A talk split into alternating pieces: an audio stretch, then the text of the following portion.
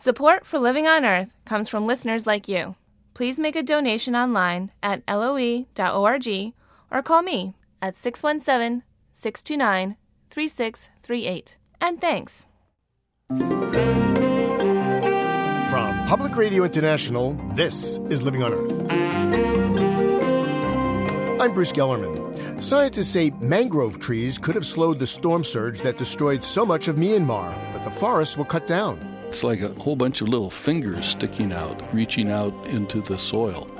And that's what helps them to capture the, the sediments. Also, a Nobel Peace Prize winner gives lawmakers on Capitol Hill a piece of her mind on fighting climate change. As long as the United States of America doesn't take its leadership position, the rest of the world hides behind her and wants to say, well, she is the greatest polluter. She's not doing anything. Why should I do something? And we commemorate National Train Day. I'm simply going to look out the window of my commuter train and wonder why more people don't have a pleasure like this. These stories and more this week on Living on Earth. All aboard! Support for Living on Earth comes from the National Science Foundation and Stonyfield Farm. From the Jennifer and Ted Stanley studios in Somerville, Massachusetts, this is Living on Earth. I'm Bruce Gellerman in for Steve Curwood. The grim news from Myanmar gets even worse 100,000 lives lost, a million without homes or basic necessities. Most of the deaths and damage were the result of a 12 foot wall of water that flattened everything in the low lying Irrawaddy Delta. But scientists say much of the destruction could have been prevented if only the mangrove forests that protect the coast had not been cut down. Jeff McNeely is chief scientist for the International Union for the Conservation of Nature. I want to thank you for joining us. My pleasure. What role does the deforestation of mangroves play in the Burma disaster? I think it plays a, a very substantial role. Um, Burma is an incredibly poor country, and they've been forced by desperation to clear the mangroves all the way to the edge of the Irrawaddy Delta. And the result of that has been to remove the buffer that had protected them from storms that periodically come shooting up the Bay of Bengal and the Andaman Sea right into Burma. Well, why clear the mangroves?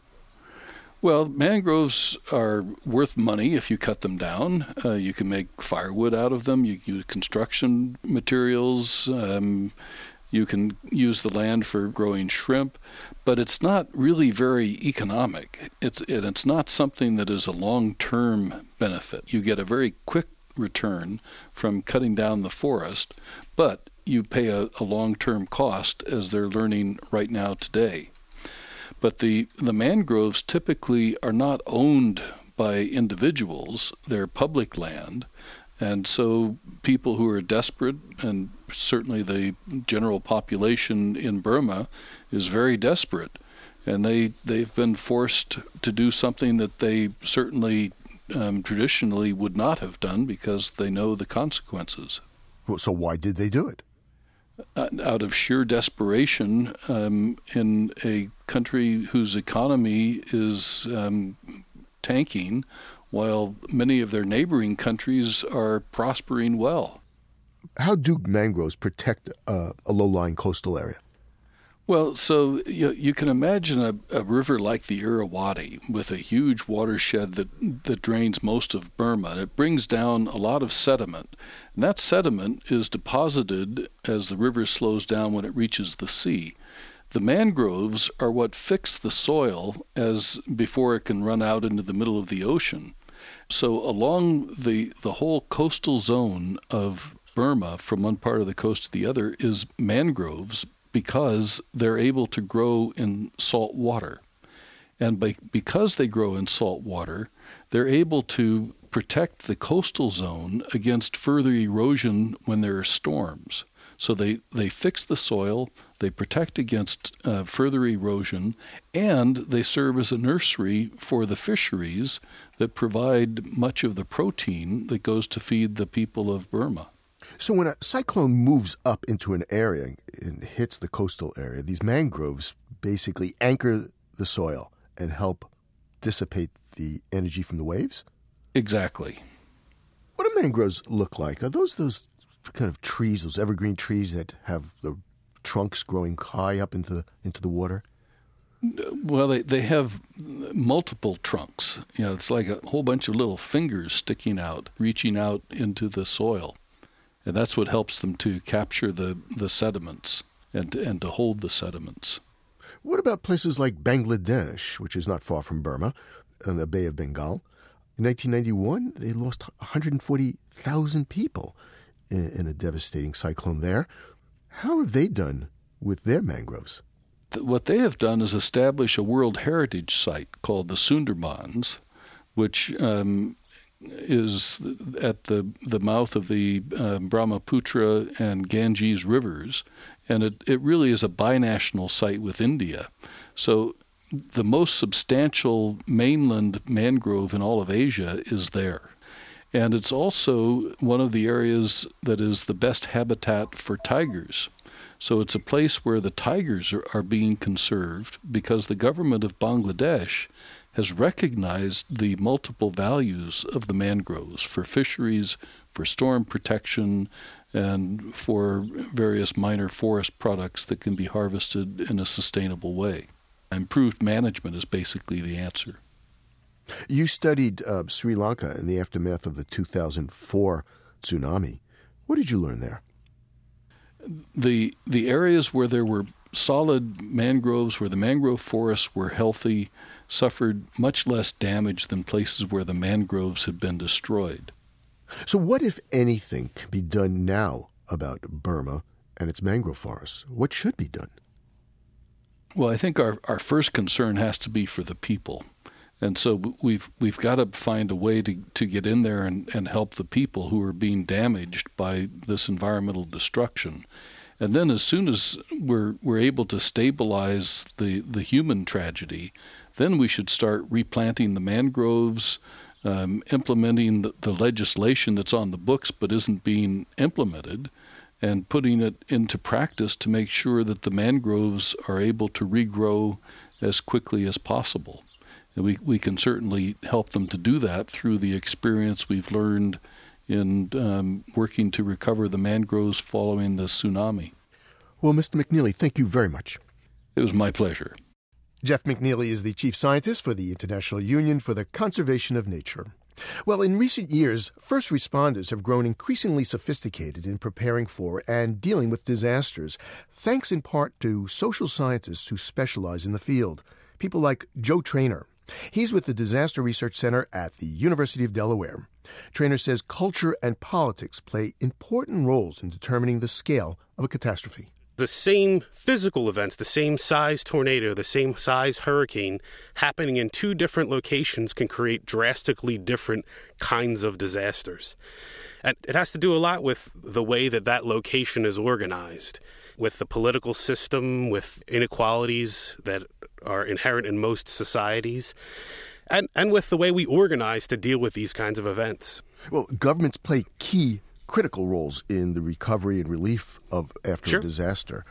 Sure. So, this specific junta, this dictatorship, what would you want to be studying as a sociologist to make it more effective in terms of providing that relief and recovery? One of the things you have to remember, especially in countries that, that have less economic stability and, and, and are developing is that the resources to develop a specific agency for disasters just don't exist.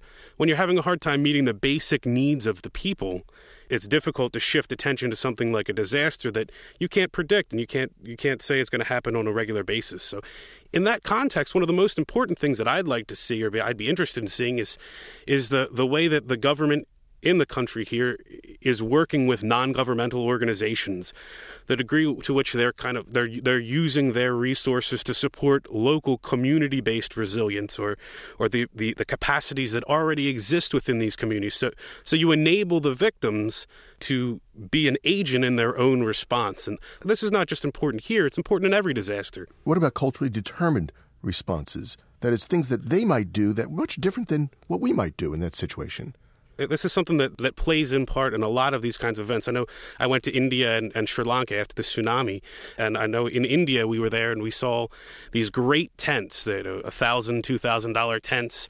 They're really nice. They're supposed to be providing aid, and when we get to the local area, no one's using them. They lived in large family groups, so the tents weren't big enough.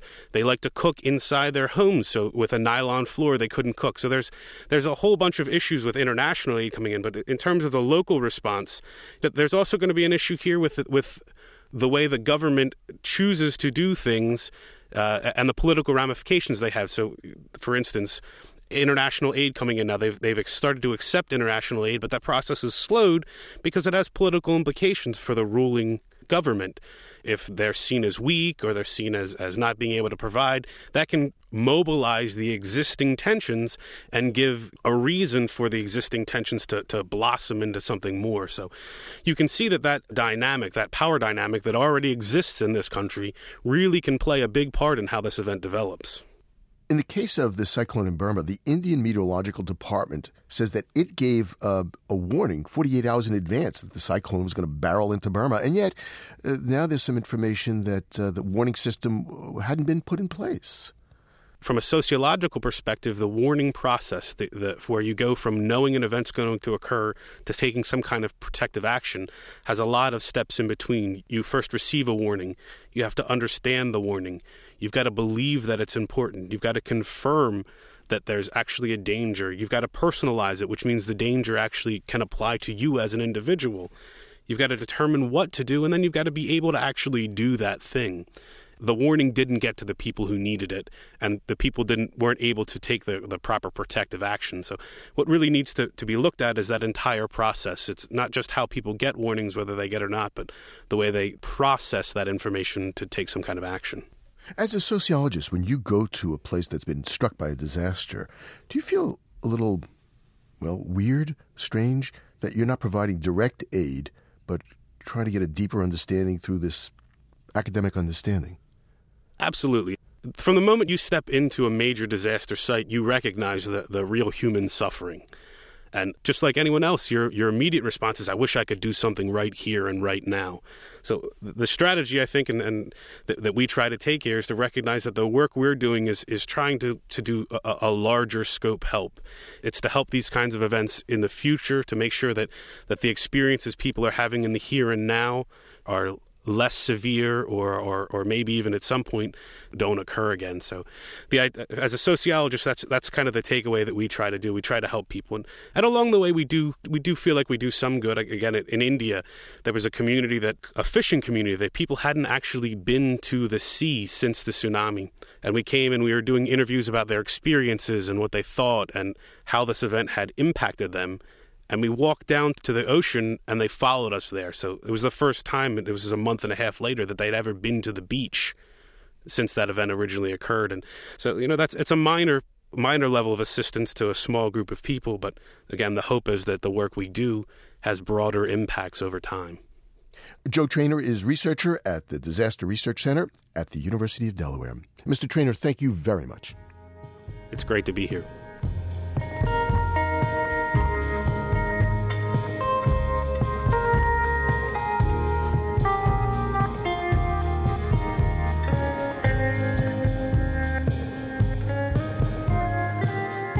Coming up, Nobel winners try to change the climate on Capitol Hill. Keep listening to Living on Earth. It's Living on Earth. I'm Bruce Gellerman. Wangari Maathai won the 2004 Nobel Peace Prize for helping to reforest Africa.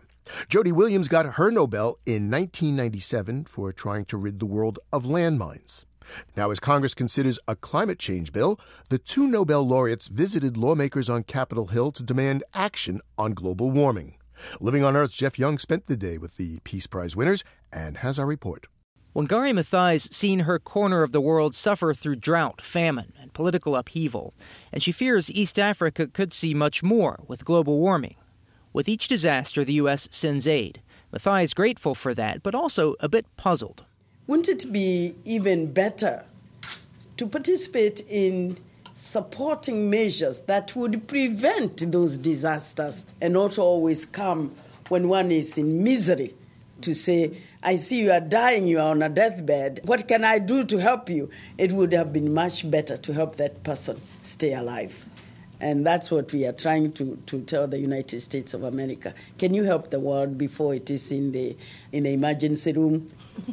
Maathai and fellow laureate Jody Williams helped form the Nobel Women's Initiative to encourage that sort of thinking on things like climate change. They want Washington to have the developing world in mind as they debate what to do about global warming. Williams sees it as a national security issue. Her work to ban landmines made her more sensitive to the root causes of conflict. I think if we're going to be honest, we have to stop thinking that security is just about bigger weapons, you know, a more weaponized state, weaponizing out in space. We have to start thinking about what is really affecting our security on the planet. It's global warming. It's, you know, pandemics. It's now the global food crisis. All of that contributes to global insecurity, which can fuel war. One of the reasons why we want to appeal to the United States of America is that as long as the United States of America doesn't take its leadership position, the rest of the world hides behind her and wants to say, well, she is the greatest polluter. She's not doing anything. Why should I do something? And so we think that it's very, very important for leadership to come from here, for it to appear like the greatest polluter is also doing her part. Note the pronouns she and her. There's an emphasis on the feminine here. Maathai and Williams argue that the world's women must play a greater role in taking on climate change, both because women have much to offer and they might have the most to lose. When there is drought, when there is uh, crop failure, it is the women and children who are uh, the most adversely affected, indeed. I'd like to add just um, when I led the UN mission on Darfur, I was in one of the refugee camps. I think there were 13,000 Darfuri refugees in the camp. It was the women and their daughters who had to trek out to get the water to bring back to the camp for their families. Why did the women have to go?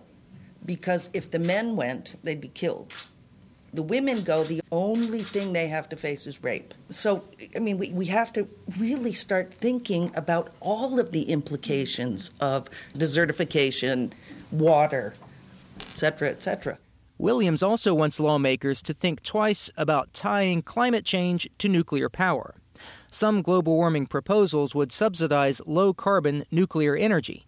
Williams says that ignores the problems of nuclear waste before we build those dam reactors, and then we have to deal with all the pollution, the radioactive waste, etc. We need good governance, which means being honest about what really goes into producing nuclear energy and stop calling it clean. Williams and Maathai urge more support for renewable energy and aid to developing nations to adapt to a changing climate and prevent deforestation.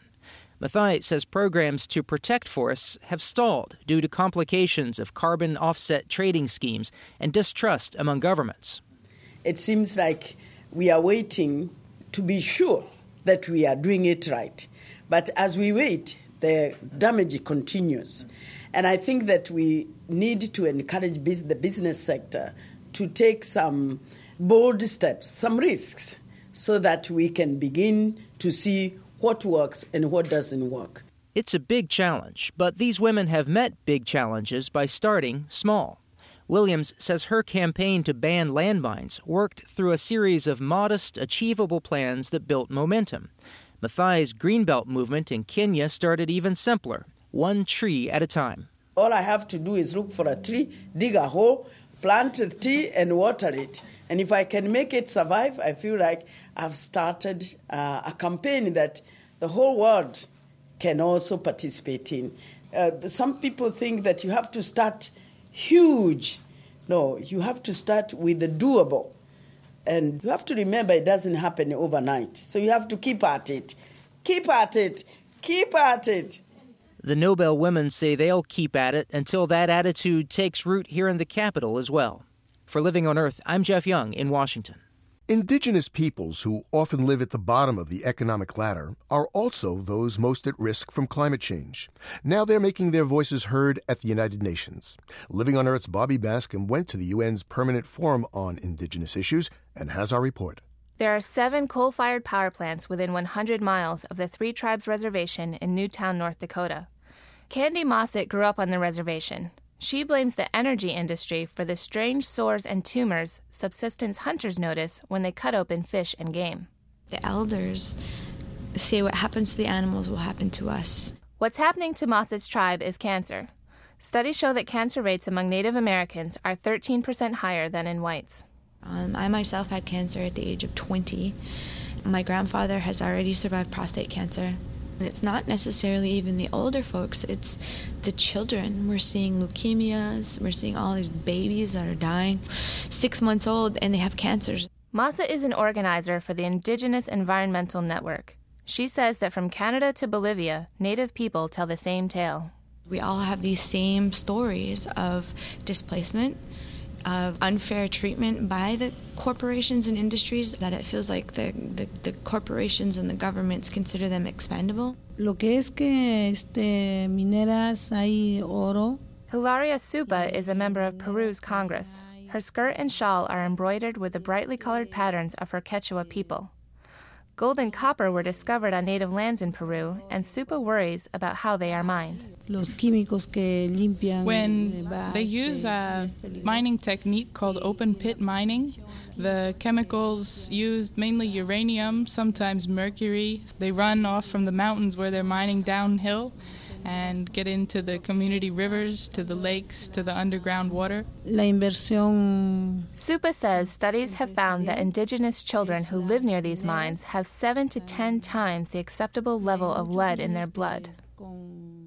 Well, the, the impact is definitely greater upon the indigenous peoples. Les Malezer is an Aboriginal Australian from the Gubbi Gubbi Butchulla language group near Fraser Island. His big concern is climate change. The long drought in Australia has forced native people off their land and into cities. His people won't be able to care for the land as their ancestors did. We believe that we have to be interacting with the environment in order for the environment to be healthy and strong, and similarly, in order for us to be healthy and strong. Malezer says Aboriginal people like him are in a unique position to help defend the environment from the effects of climate change. A big part of it is, in fact, for governments to recognise the knowledge, the expertise, the skills that Indigenous peoples have in terms of being able to read the climate and understand the situation of the um, flora and fauna uh, and, um, and how they're best managed. Drought is also a big concern in Africa. Grace Salam is a tall Maasai woman from the Rift Valley province of western Kenya. I think it is maybe because of the climate change. We used to know the time of a drought and the time that there is no drought. But now we can't predict. We don't know what come next. So the drought can be the whole year. Uh, all, all the cows died, and we'll be having a very hard time of famine. The Maasai depend heavily on their cows. Milk makes up the bulk of their diet. So when, when the cows dies, that is the, almost the end of the Maasai community life. Salam says it's not just cows that are dying, but medicinal plants as well. She's worked with NGOs and women's groups in her community to adapt to climate change. We are trying to drill wells for people to use when they, there is a drought. We are trying to teach people on ways that they will adapt on the situation, like introducing solar panels. When there is drought, there is so much of sun. We have already put up the solar panels in 150 households. We also teaching them how to plant some crops rather than just keeping animals. When they put up solar panels and plant crops, the Maasai are also rooting themselves to one piece of land. They've been nomadic pastoralists for millennia, so the change to their culture is profound.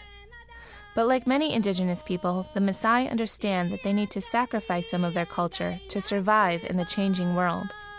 For Living on Earth, I'm Bobby Bascomb.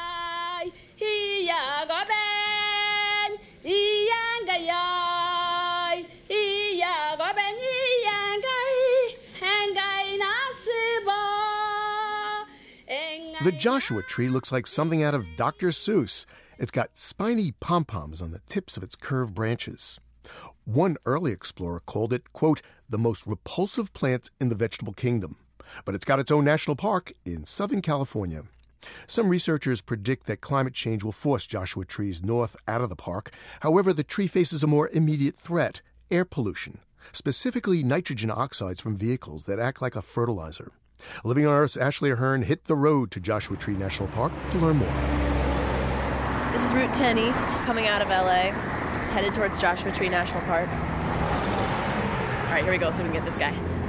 Come on, come on.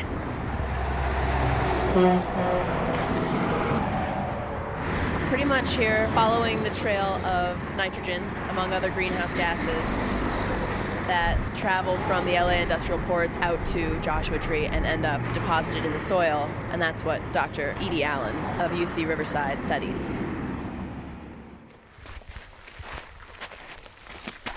see, there's some species of lotus here. About an hour later, I'm in the desert, Pinto Basin, Joshua Tree National Park, with Dr. Edie Allen. This is one of the sites where she's studying what happens when nitrogen from air pollution gets into the soil. But right now, she's talking plants, maybe one of her favorite things to do. We've got um, a desert dandelion, we have um, a phacelia, we've got camissonias. Um, oh, lizard, cool. Yeah, they're all over. What kind of lizard? Do you have any idea? No, I'd have to admit I'm just a hardcore botanist. Actually, Dr. Allen started out as a restoration ecologist, someone who researches how to repair polluted ecosystems.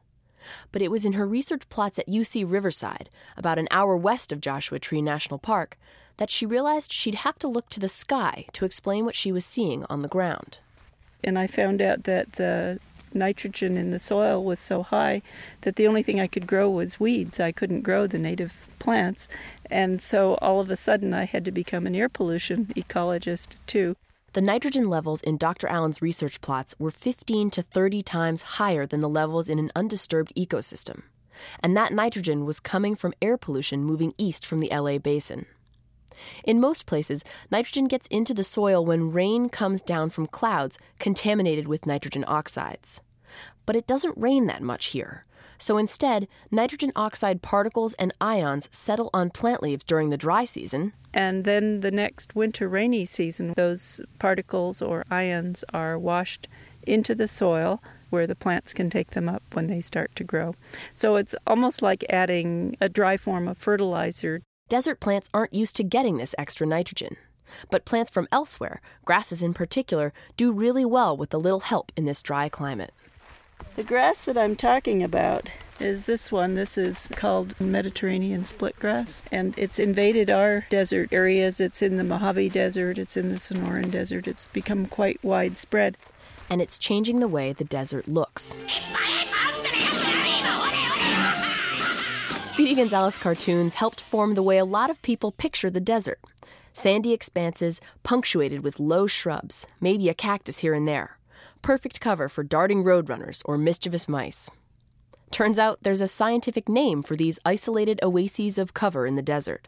Dr. Allen says underneath each shrub is what we call an island of fertility. As I bend down here to pick up these grasses, you can see that most of the plant material underneath the shrub is actually this Mediterranean split grass. Dr. Allen has found that because of higher levels of nitrogen in the soil, splitgrass is getting all the nutrients it needs to not only take over these islands of fertility, but to spread into the sandy parts in between, where once there were only scattered wildflowers. So, for example, normally when lightning strikes a creosote bush in the desert, the fire burns out in that one bush's island of fertility. But Mediterranean splitgrass fills in the gaps with fire fuel, allowing the fire to rip unimpeded from island to island. The average size of a fire in Joshua Tree National Park today is 25 times what it was in the late 70s. Joe Zarki has worked for the Park Service here for the past 13 years. He remembers the Juniper Flats fire of 1999, the biggest in park history. That was a Memorial Day weekend fire, which really complicated the firefighting efforts because the park was very busy. So we had to do an emergency evacuation of the entire western side of the park. So these fires that are caused, or at least the relationship with these fires and exotic grasses, are starting to have big time impacts on people as well as on the park and the ecosystem itself. Zarki says the changing soil composition and plant life here are making it a lot harder for the charismatic park mascot to survive. Thousands of josh trees were burned in these fires, and, and I think you know one of the concerns is josh trees are a long-lived plant. So what we may be seeing is a pattern where they get burned up again uh, before they ever reach a full mature size. There's also evidence that after fires, small mammals are eating the next generation of Joshua tree seedlings. But there's some good news. Dr. Allen's research suggests that if there were less nitrogen pollution in the air, nitrogen levels in the soil could go back to normal, allowing native wildflowers and plants to replace the Mediterranean splitgrass. For Living on Earth, I'm Ashley Ahern in Joshua Tree National Park, California.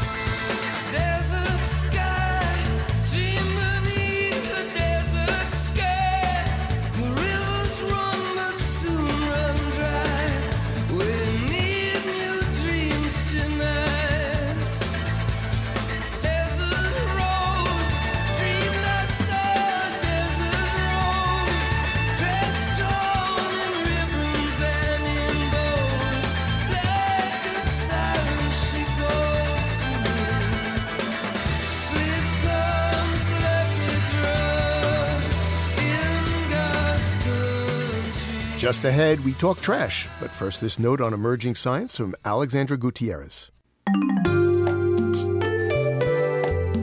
Humans find foods like baked potatoes and yams particularly comforting. New scientific discoveries suggest that our nearest primate relatives, the chimpanzees, share our taste for these vegetables. A team of anthropologists say they found evidence from western Tanzania that chimps use tools to dig for roots and tubers. A University of Southern California researcher studying chimp behavior found dirt covered sticks and knuckle prints in the mud at numerous sites. This was a surprise, as humans were thought to be the only species that used tools to dig up root vegetables. Not only that, it suggests that chimps search out tasty tubers during the rainy season when food is plentiful. Most researchers previously thought the chimps relied on roots only during the hungry dry season. The team believes this finding may also shed light on the diet of our ancient hominid ancestors who roamed the savannah three and a half million years ago. Anthropologists say the teeth and jaws of these ancestral humans changed to enable them to chew tougher food. Scientists claim these developments reflect dietary changes, and many think it shows the critical importance of hunting and meat eating for early humans. But this team argues that the new discoveries suggest early humans enjoyed a mixed and varied diet, including roots rich in carbohydrates. One intriguing fact the modern chimps are eating roots that African hunter gatherers today only use as medicines, suggesting that our nearest relatives understand how to keep themselves healthy. Perhaps there's a lesson there for us modern humans. That's this week's note on emerging science. I'm Alexandra Gutierrez. Coming up, the fuel crisis. The light at the end of the tunnel could be a train. Just ahead on Living on Earth. Support for the Environmental Health Desk at Living on Earth comes from the Cedar Tree Foundation. Support also comes from the Richard and Rhoda Goldman Fund for coverage of population and the environment. This is Living on Earth on PRI, Public Radio International. It's Living on Earth. I'm Bruce Gellerman. The driver shifts gears, and his front end loader plows into a mountain of plastic bottles, jugs, and jars. And then he backs up and charges ahead again. Pop, pop, pop. The giant wheels crush and crunch the plastic. It's poetic, a strangely satisfying scene, perhaps even Shakespearean. Refuse by any other name.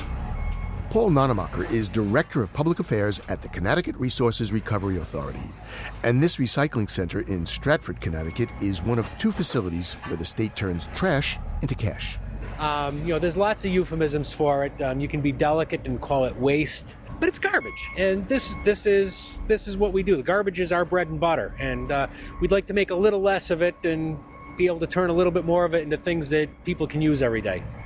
That's, of course, what happens at most recycling facilities, but Connecticut's Resources Recovery Authority has also turned its recycling centers into museums the Trash Museum in Hartford, and this one, the Children's Garbage Museum in Stratford. Nonnemacher says it all started about 15 years ago when recycling began to catch on. And all of a sudden, people started asking for tours. Well, we didn't have anybody to give tours because we were just here doing the recyclables. So educators were hired to guide tours. And then more exhibits were built. And we get Trashosaurus, and the museum is just kind of filled in around him, and it's just taken off. That's right, Trashosaurus, the 24 foot long, 16 foot high T Rex. That's T for trash. The statue was built from stuff Connecticut residents dumped into the waste stream. For the past 13 years, the statue has loomed large in the Garbage Museum, welcoming more than 50,000 visitors a year. The day I visited, they were preparing Trashosaurus for a special day. Over the years, he's become something of a state symbol. Our population in Connecticut is about 3.8 million people. Trashosaurus weighs one ton. So, if you want to look at it in one particular way, each of us in Connecticut throws away one Trashosaurus every single year. So, this humongous statue made up of let's see, we got pieces of dolls and license plates and tennis rackets and cell phone stuff and if anybody is throwing it away, it's represented here in Trashosaurus. So Trashosaurus is celebrating uh, an anniversary. He's going to be 13 years old. We're having a party for him. In fact, he's already wearing his birthday hat. Um, he's acting like a teenager before he turn becomes one, doing whatever he wants. And we're going to have a birthday cake and candles and ice cream, and we're going to have a party for him. Trashosaurus is someone that just about everybody in Connecticut has met and always gets a kick out of seeing again. He's awesome. Michelle Milczanowski from Barkhamsted, Connecticut, brought her two children, John, five years old, and Patrick, two, to the Garbage Museum. The kids play I Spy with T Rex. They get a list of items to find on Trashosaurus. Um, I'm looking for a flashlight. Flashlight. Boy, what do you think of Trashosaurus? Really? Yeah. Looks like a real dinosaur, but it's made out of trash. So, what do you think? Do you think this has a positive effect with kids, or is it just funny games? No, definitely positive. Uh, my older son, the one you were just speaking with, is in kindergarten, and they have the recycle bin in his class, and he knows to recycle. And at home, we do. Uh, we go to the dump in our town, and we have the recycle bins, and they know that every Saturday we take our garbage, our recyclables, our cardboard, our plastic, our glass. So they're they're already learning it at a much younger age than we did, and this is very child friendly. For Connecticut's Resource Recovery Authority, trash is definitely not fun and games. The state has four trash to energy facilities that burn garbage to make electricity, says Paul Nonnemacher. Garbage gives us, uh, an unfortunately, a never ending fuel supply. It's hard to imagine uh, our country running out of garbage. One ton of garbage can produce the same amount of electricity as a barrel of oil. But unfortunately, the state has too much of a good thing. Here in Connecticut, we have to export about 400,000 tons of garbage every year because we don't have enough room for it in our trash to energy plants. Our trash to energy plants are going full blast 24 7, 365, and we still need to send about 400,000 tons of garbage to landfills in Ohio or New York or Pennsylvania or Massachusetts because we can't take care of our own. Wow. How, how expensive is that then? Well, uh, just to give you some idea, um, it costs us about $69 to get rid of a ton of garbage. That's what the towns pay us to bring it, and it's up to us to get rid of it. Now, if we have room in the plant, great. If we don't have room, then we've got to put it on a truck and send it elsewhere, and that can cost us up to $90 a ton. So it literally pays Connecticut to recycle. There's gold in them there, heaps of cell phones and electronic devices, and silver and copper and all the rest of the stuff the haulers collect and people recycle. For their efforts, Connecticut towns receive $10 a ton back from the state authority. But right now, Connecticut recycles only about 25% of the material people throw out, or about Trashosaurus's hind quarter. The state wants to more than double that amount to 58% and has developed a plan to use a so called single stream system to make it easier to recycle. Soon, residents won't have to separate stuff. It'll be done automatically at the recycling centers. Even if we hit that goal, given increases in population, um, expansion of the economy, we're still going to have that capacity crunch in terms of disposal. So, getting us to that 58% goal is just going to keep us at status quo. So, we need to do a lot better which is where the Garbage and Trash Museum's real mission comes in teaching students the five R's of solid waste reduce, reuse, recycle, recover, and rethink. It's a job for a special breed of educator. Garbologist, trashologist, call us whatever you want.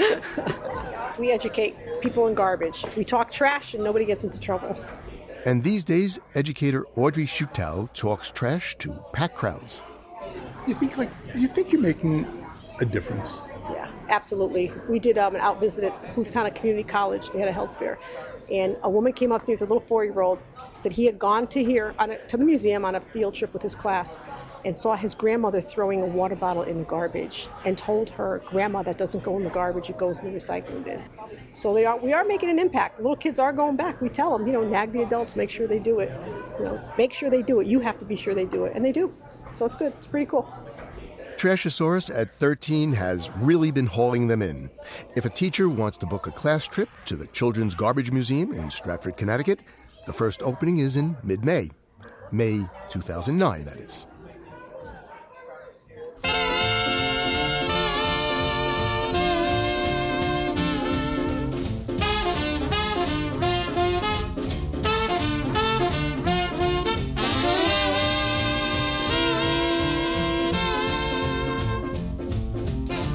Well, May 10th isn't just Trashosaurus's birthday, it's the first annual National Train Day.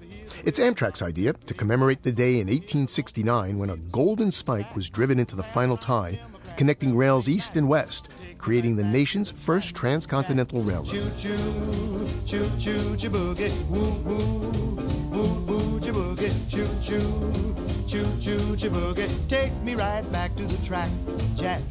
The golden era of trains, when streamlined Pioneer Zephyr and Pullman cars were just about the only way to get from city to city, is long gone. Yet the glamour and mystique of railroads past remains deeply rooted in the American psyche. But Harvard professor John Stilgoe boldly predicts trains will soon play a fundamental part in the nation's future. In his new book, Train Time Railroads and the Imminent Reshaping of the United States Landscape, Professor Stilgoe says trains will supplant highway and air travel in the next few decades. I met Stilgoe to talk trains at Boston's historic railway station. We're sitting at a table in South Station, which opens on a newly reactivated railroad line to Greenbush in Scituate, Massachusetts. The railroad line was abandoned in the 50s. It was a nature trail for 50 years, and the train came back a year ago. From this concourse, in about 57 minutes, you can arrive, even in rush hour, at a brand new railroad station that is a two minute walk from a world class marina surrounded by condos. What indicators, if any, are there that more and more people are taking the train? Well, for one thing, the ridership statistics, even on subway lines, are up, uh, especially in the last six months, as the price of gasoline has risen. For another thing, it is pretty clear that uh, people are taking trains in places that didn't have commuter rail service a little while ago because the service has been installed in the last five years. And beyond that, it might be wishful thinking, but an awful lot of real estate investment is going into where the railroad used to run and where it'll run again. So people are investing more and more money. Big money? Big money. I think more Americans should understand how much money is being invested along railroads even if the investment doesn't take physical form right now. People have bought the land because the train is coming back. Uh-huh. So real estate, location, location, location. It's location, and I really, as far as I can learn, it is where the dot com boom money went. Now boarding 2 o'clock, Needham High Street, on track number one. You get people like Warren Buffett uh, investing heavily in the Burlington Northern Santa Fe Railroad. Uh, Warren Buffett knows more about investing than I do, but I do know that uh, in 2002, the share price of CSX was about $15. And today, we're sitting here in South Station and it's $65. I've seen the ads on TV that say, you know, shipping stuff by rail is the cheapest way to go. Our trains can move a ton of freight 423 miles on one gallon of fuel and it's going to become much more efficient. You can't use your cruise control on most highways now because there's too much traffic. On a railroad locomotive, you can set the cruise control, and then the engineer has to merely monitor the system. It's extremely efficient, but it's nowhere near as efficient as the electric service that's going to spread across the United States. So you're suggesting that it's going to be not diesel trains, but electric trains? I'm totally convinced that the electrification of the nation's freight railroads is in the immediate future. People are starting to talk about electrifying the commuter rail lines. Uh, the projection for the train service out of this station demonstrates that an electric commuter train would operate about 120 25% faster than a diesel powered train. I'm very serious about where this country is going. Uh, my book, Train Time, deals with the problems of trucks moving from Mexico to Canada, not stopping in the United States except to fuel, clogging up highway, uh, interstate highways in the Midwest and High Plains that never used to see this traffic, and essentially making people wonder, ordinary taxpayers wonder, why this cargo isn't on the Kansas City Southern. When you can run a freight train at 90 miles an hour, as happens frequently west of the Mississippi, it feels kind of sad to be sitting in a vehicle on a publicly built highway where the speed limit's 65 or 70. And once people see freight trains moving at 70 or 75 miles an hour, they start wondering why there can't be a passenger train. But the name Amtrak has become synonymous with no go. Most of Amtrak trains share the tracks with freight trains, and it's pretty tricky to keep the freight trains out of the way of the passenger trains. The suggestion I have for the American public is double track the freight lines again, the way they were into the 1950s. Double track, what's that mean?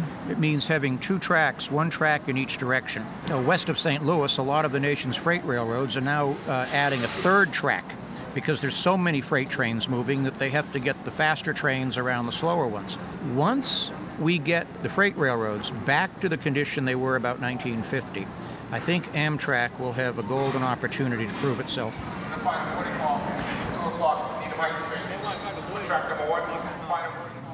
So in a sense, we've come full circle. The, the, the technologies that got us here, that brought us here, are the stuff that's going to take us into the future centuries? My students figured out there was overnight mail service, first class mail between New York and Chicago for the price of a first class stamp. Nowadays, you'd have to pay a lot of money to get something overnighted. But the real key is that meant there was very frequent fast mail service between places like New York City and Harrisburg, Pittsburgh, Cleveland. We've forgotten all of this.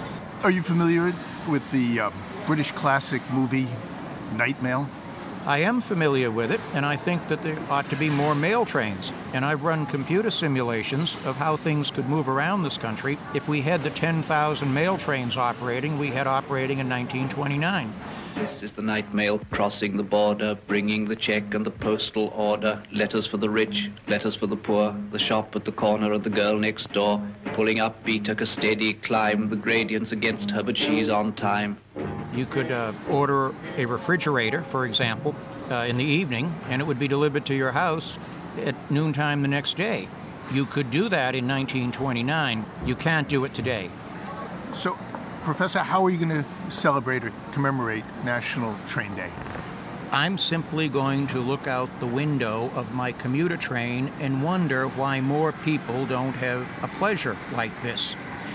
Uh, National Train Day ought to be celebrated by all of us trying to use our common sense. The country can't continue to do this. Anyone who drives across the George Washington Bridge in New York should know that the um, Regional Plan Authority estimates in three years every vehicle crossing that bridge will be a truck.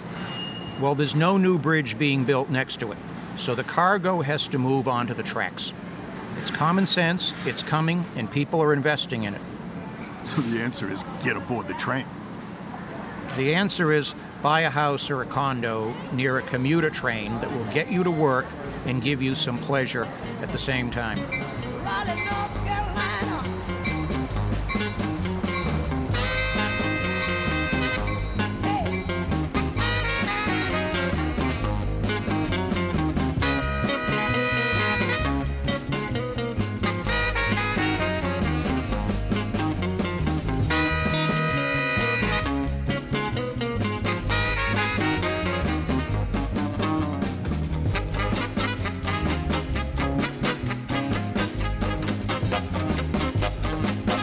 On the next, Living on Earth.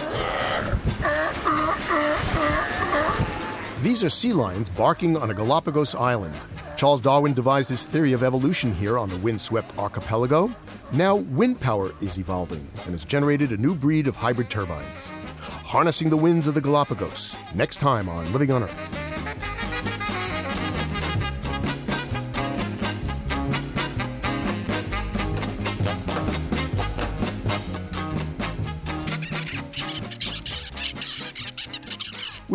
This week with the sound of babbling babies.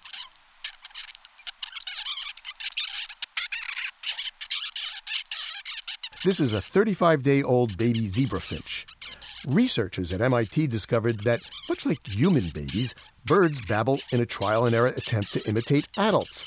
As they grow older and learn, the baby bird's babble becomes more boring and predictable, or what researchers call the stereotyped, never changing song of adult zebra